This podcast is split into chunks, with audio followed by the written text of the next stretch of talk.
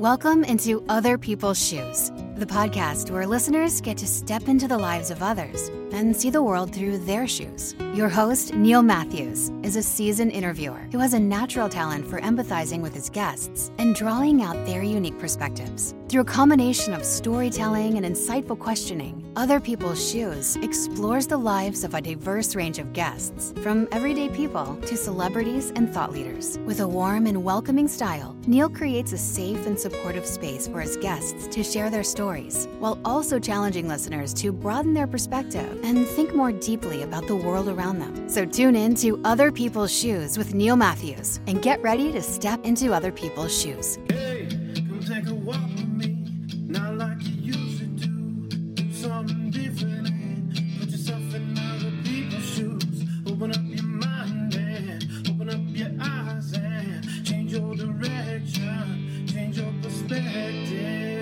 Welcome into Other People's Shoes. As you know, I am your host, Neil Matthews. Thank you so much for joining us today. Really excited that you've decided to hang around today. Let me tell you. Now, help me with this. Maybe some of you remember the days of, what is it, the Today Show? Is that the guy, Al Roker? Is yeah, I'm, I'm, ta- I'm dating myself now, but I remember back in the day that the weatherman was never, ever right. And I think even nowadays, the weatherman is seldom right and just always wrong, but yet they still are able to maintain a job. I I will never understand that as long as I live. Now you might be thinking to yourself, how on earth does that have any relevance on today? Well, hang tight. Here we are. We have in our area, and and maybe this is something you want to learn about and perhaps even subscribe to. Is we have this guy in our area, and he runs this amazing page on Facebook, yeah, on the socials. That's right, called Rogue Weather. So if you're ever wanting to know things in the little community of Southern Oregon where I live, this man is truly behind some fascinating facts about weather. Today, we're going to dig deep down into the doldrums of something that has maybe plagued me for a long time in my area that I've never had an opportunity to step into. Today, we're on the hunt for the Sasquatch. Help me welcome in Greg Roberts. Greg, how are you today? I'm good, man. How are you? Good. Quite the introduction, right? I should have also led with the voice of your Medford Rogues. Yeah.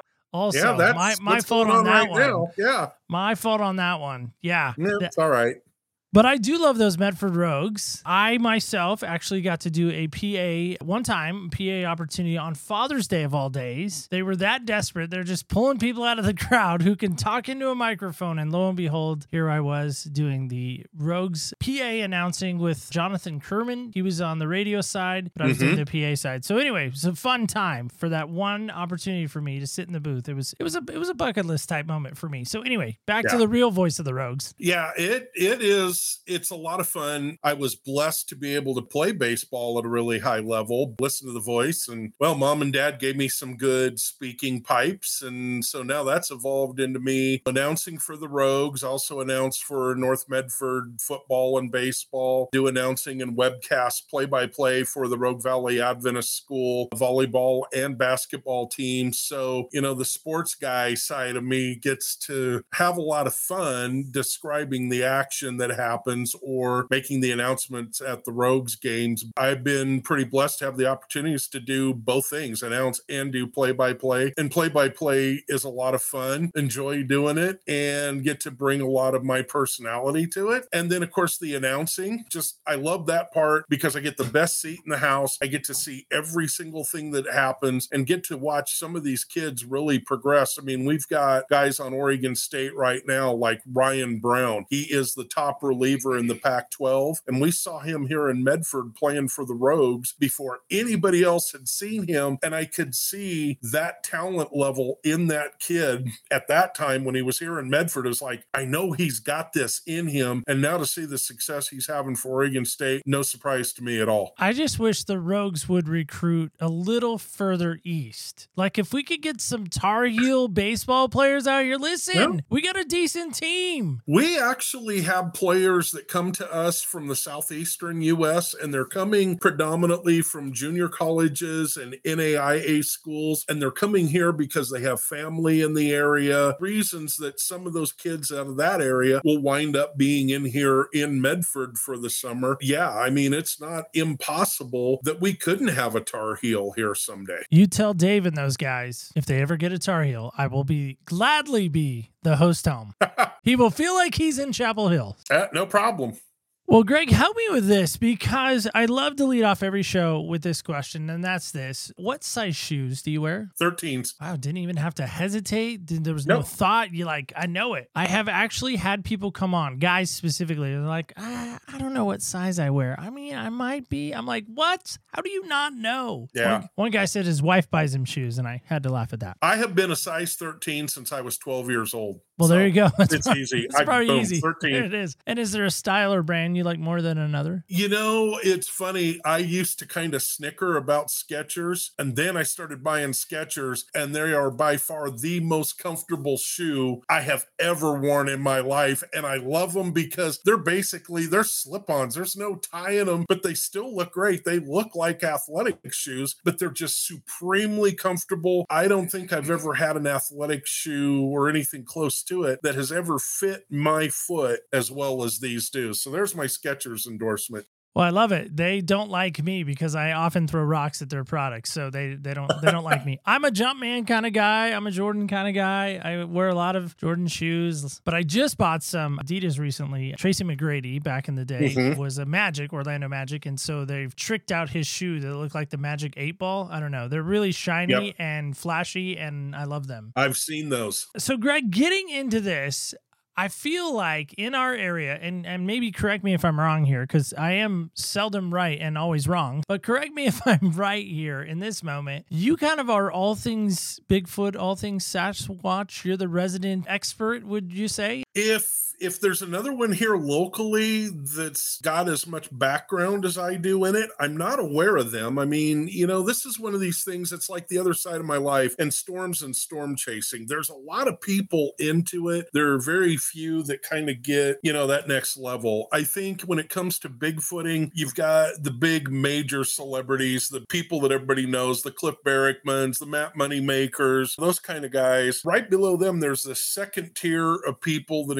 includes like my buddies Bart Cutino and Kip Morrill. And I think that's pretty safe to say I'm in that group that we've got enough time out in the field and enough knowledge and experience that those top tier people like Cliff, like Matt, definitely acknowledge the expertise that we've had and continue to show. Kind of nice be at that position, but that wasn't obviously the whole thing that caused me to go into it. I wasn't going into Bigfooting to become a Bigfoot celebrity. I didn't go into storm chasing to be a storm chasing celebrity. Frankly, when I started storm chasing, Twister hadn't come out yet. You didn't have the Storm Chaser series. You didn't have everybody live streaming all over social media and YouTube. None of that had happened. I started chor- storm chasing in 86 when the only guys out doing it were truly research related, like through the University of Oklahoma, which that's how I began. I took a severe studies program through them that the finals was going back to Norman and then going out and storm chasing with the best of the best. On the bigfooting side of things, I kind of did almost the exact same thing. My first encounter happened in 1984, and I was 24 years before I even found out what it was that I had heard that even made sense to me. And then I quickly became connected with the BFRO and Matt Moneymaker, and they did an expedition here in Southern Oregon in 2008. I said, Hey, I want to attend this. Then they had me send in my background. What kind of experience do you have in the woods? Well, they see wildland firefighter, hunter, hiker, know every bit of Southern Oregon like I know the back of my hand. They get in touch with me and said, Hey, we don't just want you to be at this expedition, we want you to help us scout for it. And so they said, There's a guy that's going to be coming, and would you please meet up with him and then help him scout potential locations? That guy turned out to be Cliff Barackman, and Cliff and I became friends almost instantly, and we remain friends to this day. He's truly one of the best people I've ever met. Cliff immediately became aware of what I call my woodcraft and my ability out in the mountains. I think if any one person maybe kind of set my bona fides in the Bigfoot world. Cliff probably had a lot to do with that because of being in with BFRO. And then we had the expedition, and I got to meet a lot of other top name people, guys like Bart Cutino, Tom Yamarone. Matt was there at that point. Although Matt and I, our first meeting together didn't go that well because we kind of did this being two type A personalities. Did learn a lot actually in that expedition, and that led to bigger breakthroughs that I would have down the road, which it all helped and it all worked. Storm chasing, bigfooting, the two things that had in common, got immediately affiliated with the best of the best, learned from them, and then progressed on my own. A while back, we actually through through our channels in a series of, of events, we actually interviewed a guy who is ironically out in Fayetteville, North Carolina, or nearabouts Fayetteville, North Carolina, who has seen UFOs and has Mhm. had a UFO experience. In fact, he wrote this amazing book, UFO God, and it's phenomenal. And so that kind of got my mind thinking, I don't know about UFOs. And then lo and behold, I'm driving into work one day and I'm listening to our good friend Bill Myers, and I'm like, Bigfoot? Like, people believe in that around here? That's still a thing? People, no, that can't be true. And so I'm talking to one of my coworkers recently, and, and she goes, You don't believe in Bigfoot, Neil? And I'm like, No, I think it's stupid. I think anyone who believes in it, who's followed it, is no disrespect, an idiot. There's no way that this thing is in our backyard. There's just no way. No way.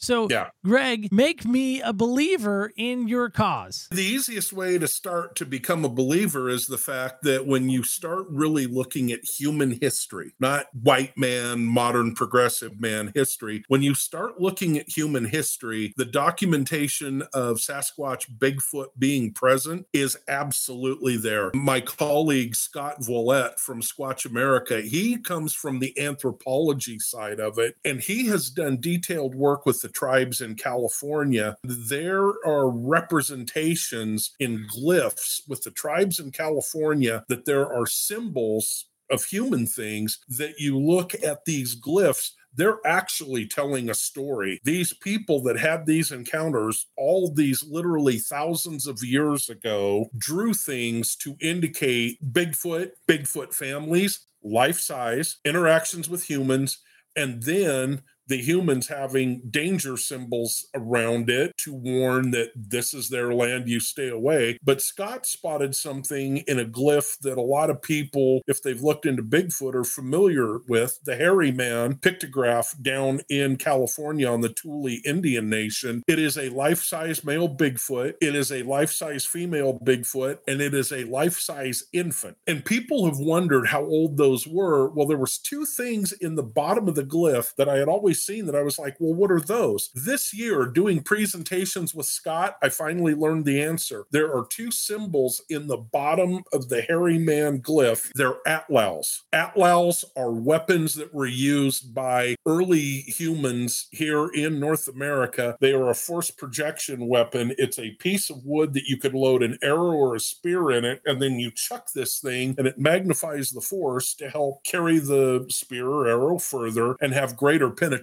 power on whatever you're throwing it at. Now, here's the thing atlatls were most commonly used in North America 3,000 to 5,000 years ago. They largely completely disappeared 1,500 years ago because the bow and arrow came along and became so widely used. Anybody who was using an atlatl quit because, hey, bow and arrow, better technology, better weapon. If the hairy man, with the presence of the atlatls, is as old as the atlatls, you're talking something 5,000 years old. That predates the Tule tribe. That predates the other neighboring tribes in California. And it gets back to something I've heard from the Yuroks and from the Hoopas right over the border in Northern California. When you ask them, how long has Bigfoot been here with you? They say, as long as we have been people, not as long as the person you're talking to has been around, as long as we have been people. So that means going clear back to through the history of their tribe, they have always been present. Up and down the West Coast, throughout Oregon, California, Washington, British Columbia, up into southeastern Alaska, the native tribes are consistent about this. They're consistent about describing something and behaviors that we still see manifesting to this day. Therein gets to the other side of it. Now you look at the modern man and the reports and what's coming out. Sure, there's a lot of hoax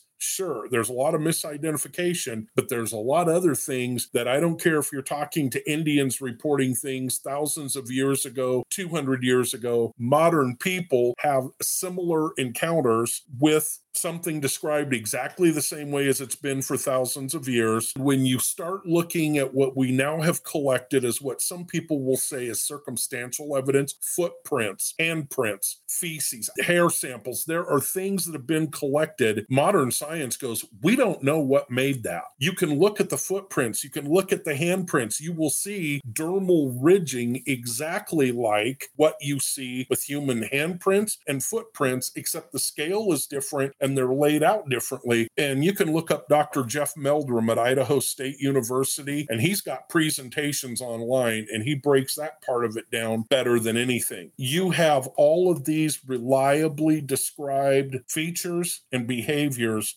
that do not deviate. I approach it more from the aspect of if they are approaching some people, why don't they approach all people? The reason they read us. And I truly believe that except for a freak episode, episode, they're crossing a road and somebody happens to come along in a car, or somebody is sitting by a trail being totally quiet and they have no way to know that you're there. And then all of a sudden they're in full view of you and then they run off. The chance encounters are going to happen. The people going out deliberately looking for them, though, by and large, they're approaching them completely disrespectfully. And that's why the people going out and they're trying to use their cameras and they're trying to use all this other stuff and record them, they're not having a lot of success. Every everybody goes, well, how come every video of a Bigfoot looks blurry? Because 99.9% of those videos and pictures are taken by people who didn't even really truly believe they existed until they saw them. And then when you get fear going, what happens? Boom, I rest my case. I don't know a lot about it, but I know there's this Patterson guy who was the first one to really document the Bigfoot sighting. Yep. Now, I remember watching that as a kid, and I watched it recently in preparation of you coming on. It looks fake. It has always looked fake to me. When I was a kid, it looked fake. It looks fake as as an adult, it doesn't look real. In your mind, is it real? It's 100% real. The thing about it is, people think it has to be fake. The first thing is trying to wrap your mind around just the possibility. Roger Patterson, I did not have the chance to meet him. I so wish I could have.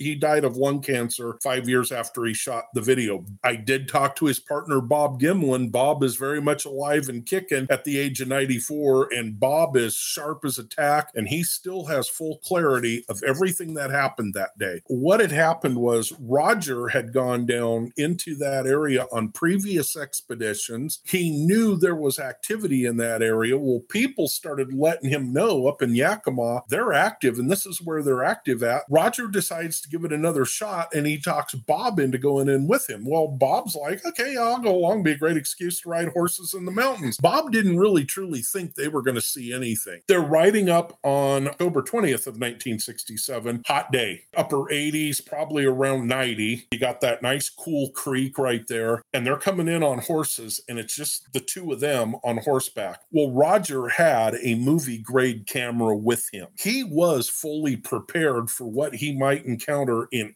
every way. So they come riding up on the creek, and the horses react first because the horses became aware of her presence first. Then they see her stand up and she starts moving away, heading up towards the mountain. Roger comes off his horse. He gets down, he gets himself steady on a log with the camera, and he starts rolling tape. That's when the clarity of the image improves because now Roger is stable and on the log. When she turns to look, I found out from talking to Bob, she does that when he rides his horse across the creek because Bob couldn't believe what he was seeing. He wanted to get closer to her and get a better look at her. And she turns and she does that famous turn look at Bob as he's coming over the creek and she just keeps walking purposefully away. If you look at that and then you look at the technology of suits at the time, go look at the original Planet of the Apes movie. That is what suits of that era looked like. That definitely certainly does not look like Planet of the Apes. Then, as we move into more modern times and they can start cleaning up that image, they suddenly realize this is a female with breasts, anatomically correct breasts. Then, as they kept enhancing it, you can see soft tissue injury on the top of her right thigh. There is a ball up underneath hair, but there's a ball there, which in humans, you when you detach a muscle, the muscle rolls up underneath your skin. And guys who detach their muscles playing sports, I've seen it happen. It goes and it rolls up and it creates a little ball underneath the skin. So she has that. When she moves, you can see muscle movement. A suit is never going to show you muscle movement. Then there was a guy here in Medford who sadly passed away due to COVID, Doug Devine. He owned Pacific Survey Supply. National Geographic reached out to him and said, Hey, would your equipment be able to analyze? And they laid a scenario out for him. He goes, Sure, it's all laser precision. We can take measurements, we can figure out all kinds of things. They take Doug and his equipment down there to the PGF site. There are still landmarks that Patty walked by that they were able to immediately determine how tall she was, seven foot four. Then, because of the cast that Roger and Bob made of her footprints, they were able to get the depth she was compacting the dirt down. They were able to also work out how much she weighed, which was 800 and approximately 75 pounds. To put that much pressure down to create the depth, meaning the depth of the footprint to push it that far down in the dirt, that's how much weight was required. Doug told me he became an instant believer then because he said, There's no way that was a guy in a suit. When you break down and you watch how her anatomy moves, especially with her knees and her feet, she displays something called a compliant gait where her knee pivots and her foot actually swings around and you see the whole bottom of the foot come up, which looks white, which a lot of people claim, well, that's why it's a hoax. Lots of things have bare feet will have very pale skin on the bottom of their feet, but they're dark everywhere else, which is what she was. So I saw that and I was always convinced it was valid. Last year on August 20th, I attended an event up at the North American Bigfoot Center that Cliff owns outside of Portland. And I was listening to a buddy of mine by the name of Michael Freeman talk about footage his dad filmed in Northeastern Oregon. I suddenly realized hey, there's a lot of comparisons here. Hot day, female female out in the open near water, the only water source. She was at a place called Deduct Springs, and it suddenly dawned on me wait a minute. We now know there was a youngster present when Paul Freeman got his footage of a female Bigfoot. I had Scott Volette, who was at a Bigfoot conference with Bob Gimlin. I said, Hey, did you guys find other sets of prints? And Bob has always said Roger was yelling at him, Don't leave him because he'd seen other footprints there. He knew there were other other Bigfoots around, which, by the way, I have also discovered doing my own work. It's never just one, they move in groups, exactly like Harry and the Henderson shows you. I have Scott ask Bob the question when you guys had the encounter with Patty and you made the film, these other footprints that you found, was one of them smaller? And Scott got the answer on tape, and Bob said, absolutely, one of them was smaller. We figured it was a younger female. Her tracks went the opposite direction of where Patty went. Bob wound up following those tracks tracks for a mile downstream, and then it went into some really heavy brush in a really deep spot in a creek that he didn't feel like going through. So he turned around, went back to Roger, who was already doing plaster cast of the footprints Patty had left. So now we know what had happened. Why did a female Bigfoot, and it's rare to see females, but why did a female Bigfoot show herself like that in the middle of the day and it's completely abnormal behavior for them. It was because there was a juvenile there. And in that case, she did the mama killdeer. She made sure their attention was fully focused at her and she headed the opposite direction of where the juvenile went. We had the same thing happen with Paul Freeman when he shot his footage. A baby is there. In the new enhanced footage of the Freeman film, you see the female pick up a baby. You see legs dangling down that all of a sudden retract and come up, exactly like human toddlers do, exactly like we see chimpanzees, like we see orangs. The presence of the babies on hot days when they're trying to see cool water and get relief, all of a sudden here comes a human with a movie camera. So Roger Patterson was equipped and ready. Paul Freeman was equipped and ready. The majority of the people who go out are not. And then they try and go out in the middle of the night in the dark when you're putting off all kinds of electric signals off of your equipment, and those things pick up on it. Everybody wants to know how come they don't show up on game cams? They hear them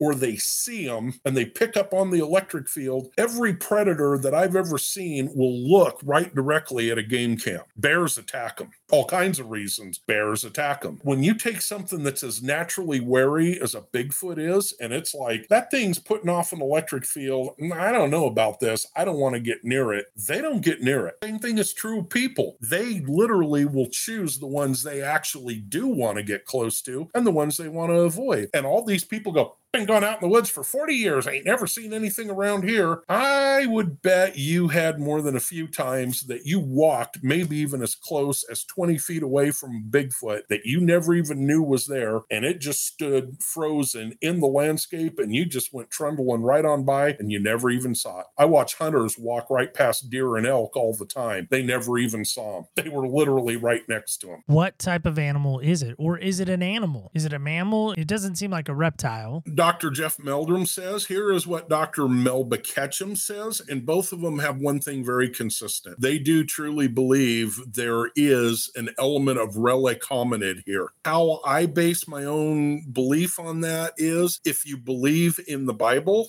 it's going to help you. Humans that we become now, we're smaller. We don't live as long. Humans back in Bible times, the earliest humans were a lot bigger than we were. And every so often, remains of these earliest relic humans pop up in crazy places. If you watch the show Alaska Triangle, they have a whole episode devoted to the Alaskan giant, even though you can't find anybody who's seen one. They unearth these skeletons of massive humans, huge heads, three times the size of what we have already, and varying in height anywhere from 10 to 15 feet. Well, that sounds crazy based on our modern dimensions, but when you go and you look at the Bible and you look at how they portray human in those times, hmm, all of a sudden you have a match there. You really, truly do. So, have you personally ever seen Bigfoot? Yep. What was that experience like? When it actually happened, I wasn't scared. I wasn't really blown away. I was a little awestruck because it's one thing to do a lot of research, to be prepared for what you might see. Then that first time you see it, it's like, geez, these things really are huge. I think the best part about it was it was so non threatening in any way. They just became curious about me. I knew I was in the right area, I knew they were there. I just wanted to find a way to make them want to approach me. And so what I did was I picked a nice big full moonlit night, got dropped off at a gate at the end of the road, and then I was going to have about a three mile hike back down this mountain to where the camp was. Got dropped off. I sat there for a half an hour at the gate, and then I got up and I started walking down the hill. No flashlight, no nothing, just walking along like I didn't have a care in the world. In short, I went out and I basically was the anti human. I wasn't doing this with the flashlight, being startled at every sound. And part of it was my background. I've been in the woods my whole life. Grew up as a kid in the woods. I was comfortable being out there in the dark. When you're a wildland firefighter, you're out in the dark in the woods a lot. It didn't scare me to be in there. And then plus the moonlight was so bright, I could see everything except back into the heaviest patches of trees. I mean, it's total black underneath that canopy and the trees all in tight. Wasn't that, and especially the road I was walking on, everything about the road was lit up. Everything immediately along the road was lit up. So I wasn't worried at all. I just wanted to see what the reaction would be. I hadn't gone more than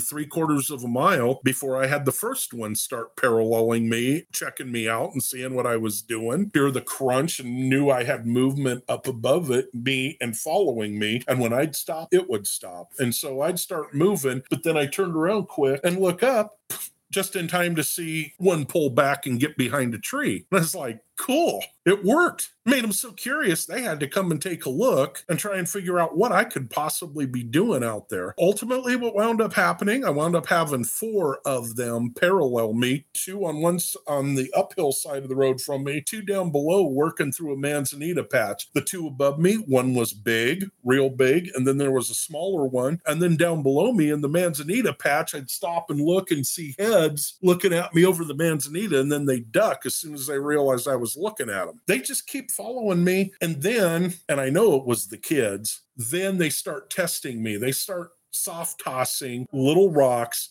and little pine cones over my shoulder and into the road in front of me. I think they wanted to see if they could get me to just take off running down the road. And I just turn around and go, I know what you're doing. I'm not running. I'm just walking. And I did. I kept walking on down the road and they kept following me. And the kids were kids. They kept messing with me, trying to get me to, ah, go running off down the road. This went on all the way back to the camp. Well, where our camp was, there's a bend in the road, and then the camp's right there. As soon as I came around that bend in the road, my escorts were gone. I get back to the camp, Bud's sitting there going, Well, what happened? I go, It's great. I got parallel all the way back here. Oh, you got to be kidding me. No. So we're sitting there and I'm talking about what's going on, and we're talking about what maybe our next approach is going to be. And I look over across from me, and there's this dip that goes down and then it goes up into this reprod area that had been logged out. There's like a game trail that ran through there. And suddenly I'm looking at that game trail and I see these two dim red things that at first I was like, what am I, what is that? And then all of a sudden the dim red things blinked. And when they blinked, I was like, whoa. And I knew immediately what it was. I stood up and that thing moved in behind a tree. And Jeff's like, what, what? And I go, eye shine. There was one standing right over there in that trail that goes over to the clearing. He was standing right there. And as soon as I stood up and went, whoa, boom, behind the tree. And he's like, oh, cool. I sit back down. We start talking again. And I look up and I see one little red glowing spot over there. And then I see two. And I go, he's back. And Jeff does a, what? You know, and turns. No, no, no, no, no. Don't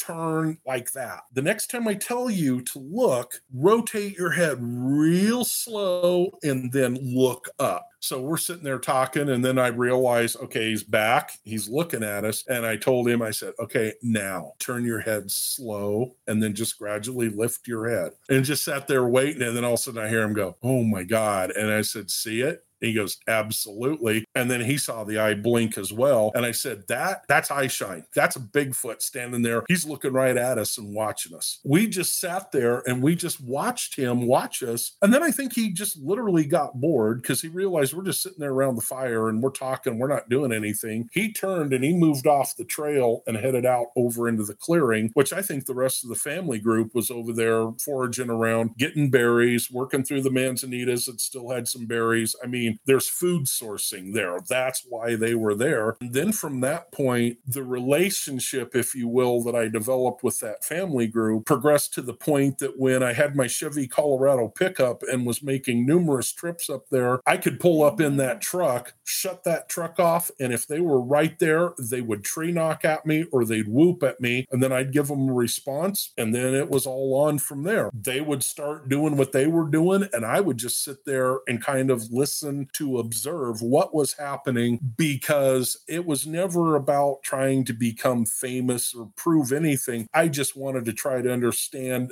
them better, get a better feel. Now, here's the interesting part you would think I would have a better feel for what they are. I actually probably have more questions about what they are now, even after having direct encounters around them and being close to them. I don't have any ideas. A friend of ours, Rob Diaz, has had an encounter with them at Medco Pond. Rob's unequivocal, but Rob's also deeply religious and in the Bible. He says they're Nephilim. And if you know anything about the Bible and Nephilim, Nephilim are the angels that were cast out from heaven when the war happened that cast Lucifer out to become Satan here on earth. Rob truly believes this. He's not alone in that belief, though. I have talked to two other people who've had encounters with them that they believe that's what they are. Well, what corresponds to that? Dr. Melba First DNA revealed hybrid of human. And then she said, it's going to sound crazy, but something not of this world. And she's put it all on Nephilim. So some of the behaviors that they have, the ability to appear and disappear, naturally produced eye shine that I just talked about seeing, the sounds that they make that have been analyzed thoroughly. Sound experts of human sounds and other animals said whatever are making those sounds have multiple folds in their vocal cords. Humans only have two. And then when you listen to their louder sounds, the loud howls, like I heard in my first encounter, and the really powerful screams, they produce infrasound. And the infrasound is picked up on spectrographs that analyze the sounds. So they produce sounds that we can't even hear, we do feel. And I I have talked to so many people who said they felt like a sensation went through them. It rattled their bones. They're describing the effect of infrasound on a human body being produced by something with a lot of projection at close range. I've talked to other people who describe that same thing without hearing a sound. We know other things produce infrasound. Elephants, rhinos, big cats, best ones to really see it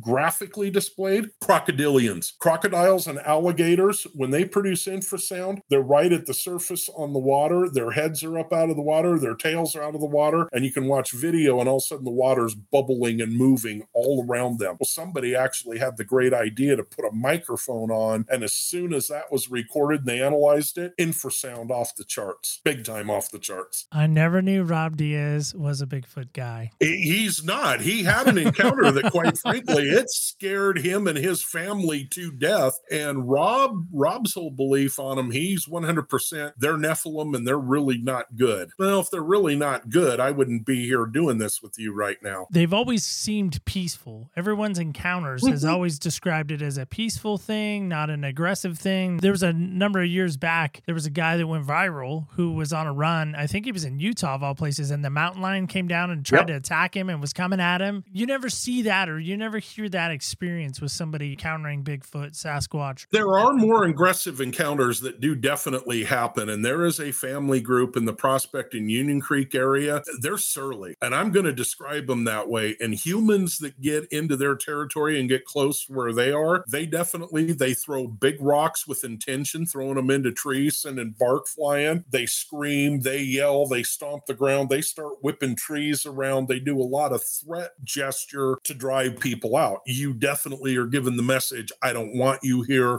And people definitely leave. I have not had any kind of a hostile encounter myself, either in my research area up above Butte Falls or when I've encountered them in the Siskiyous and then down in the Coast Range out there near Cave Junction. I've had pretty good luck at not having that type of thing happen. But on the other hand, I've got a much different approach at them. And I think it's due in part to my Native American ancestry. I approach them with respect. A lot of people that go out looking for them and come back frustrated, they don't approach it with respect. They basically kick open the living room door, come wandering in, make themselves at home, and then, in fact, they annoy them and they want to avoid them. I go out, I'm very polite, I'm respectful, I talk to them, figuring they're going to pick up on me being there if they're close. I sit down a lot. I don't make movement because the other thing is, I think of all the senses that they have, their hearing is their strongest. And if you're not moving around and you're not making a lot of noise, then you raise your chances of being able to encounter them and see them if you're just sitting down and being still. When I used to be the old me, when I was pushing somewhere between 450, 500 pounds, that sitting down a lot was by necessity. Now that I've stripped myself down and can move around, I still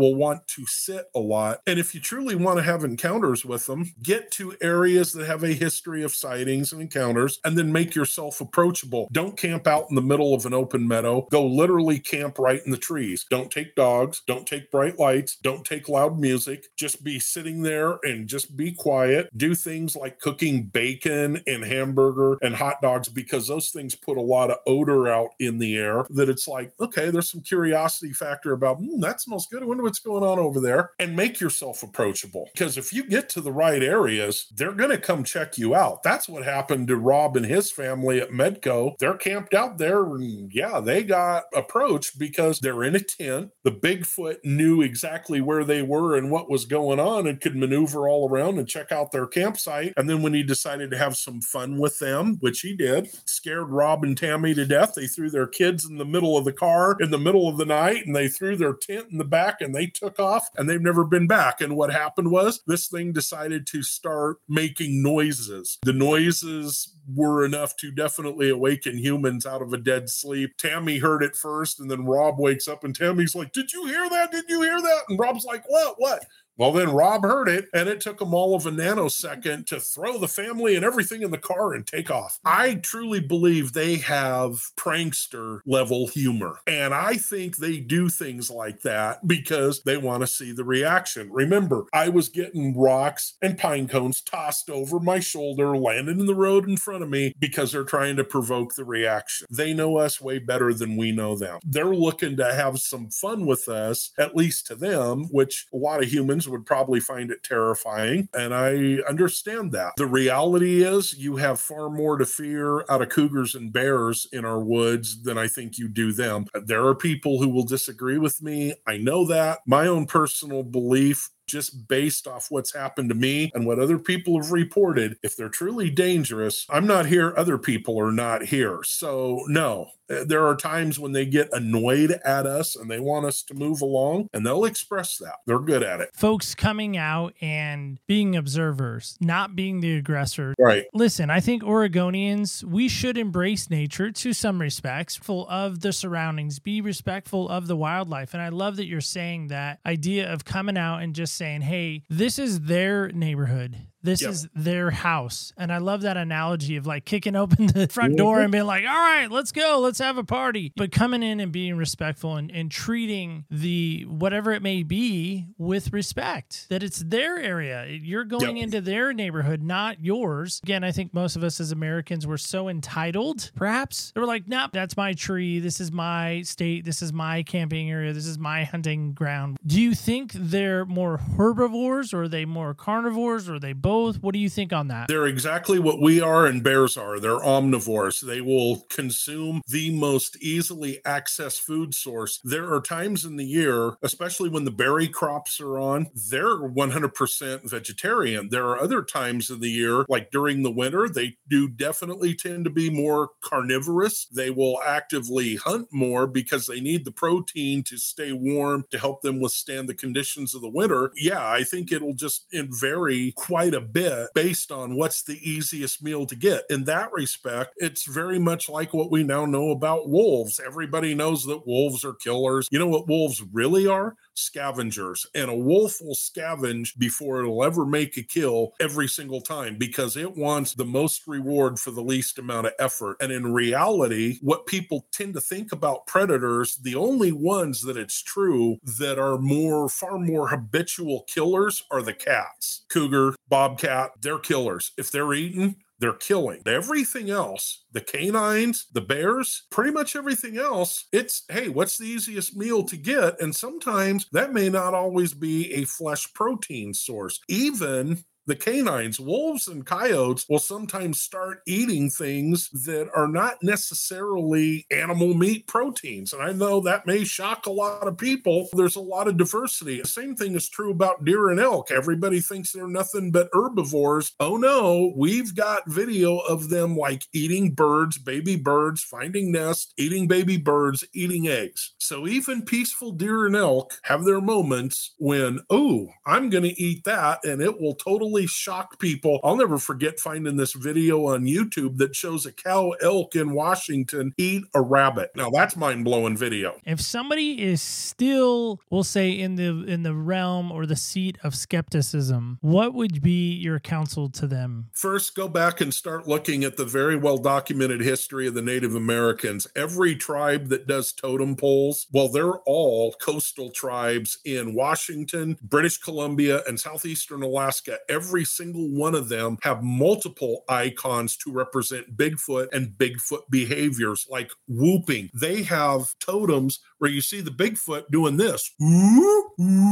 See how my lips are going? You have that totem on totem poles. It's been very accurately described. Then you start there and then you start working your way through history. And Bigfoot itself wasn't even a name until 1958, and the newspaper in Eureka, California coined it. That helped create a lot of confusion because when you look at the historical record of the U.S., as soon as the settlers arrived here and established the colonies, they they started talking about the wild man, the mountain devil, the grass man. They had all these other names for things that were Bigfoot and Sasquatch on the East Coast where they're still present to this day, but they weren't calling them Bigfoot and they weren't calling them Sasquatch. And one of the great things about the internet is we finally were able to compare behaviors, reports, and realize, oh, the wild man from North Carolina in the 1700s was really a Bigfoot. It matched. I love that you used North Carolina there. That's awesome. Well, Greg, how can someone get in touch with you if they want you to maybe come and give a Bigfoot talk? Know all things Greg Roberts. What's the best way someone can reach out? You can always reach out to me through rogueweather.com. Send me a message there. I always get that. I also have my Bigfoot blog page on Facebook, Southern Oregon Bigfoot Seeker. Definitely look that up because there's things there presented in information like you, Neil. You might really gain a lot of, wow, I did not know that, or information just by being on that page because we do present a lot of things there. We also present things to get people thinking, like when suddenly this new mammal population is discovered, everybody believes, well, we found everything on Earth. Well, no, we haven't. They just discovered a new subspecies of killer whale. They just identified two new species of whale. In the last 20 years, there was a 200 to 300 pound antelope running around in Asia that nobody had ever seen or documented until it started popping up on webcams set out for tigers. And all of a sudden it was like, oh, here's a whole species of antelope never knew existed. And it's not a small animal 200 to 300 pounds. That's actually a pretty big animal. That's that's a big animal that is playing with the deer and the antelope playing together. Yep. Greg, before we let you go, we got to do some silliness because I really want your sense of humor to truly come out because we haven't really seen that on full display. You've just been in information mode, which I value and appreciate. So we do this thing at the end of the show. It's called Senseless. I couldn't find a Steelers cup. I don't know why. I tried very hard for this Okay. silliness that we do. So I got this North Carolina cup just laying around the house. I mean, I, I have a few. We're gonna do this thing. It's called Senseless. It's these random questions at the end of the show. You only have to answer one, but I'm gonna roll the dice to Okay. to, to present the randomness. All right, and you got number two. I don't know how you feel about the number two, but there you are.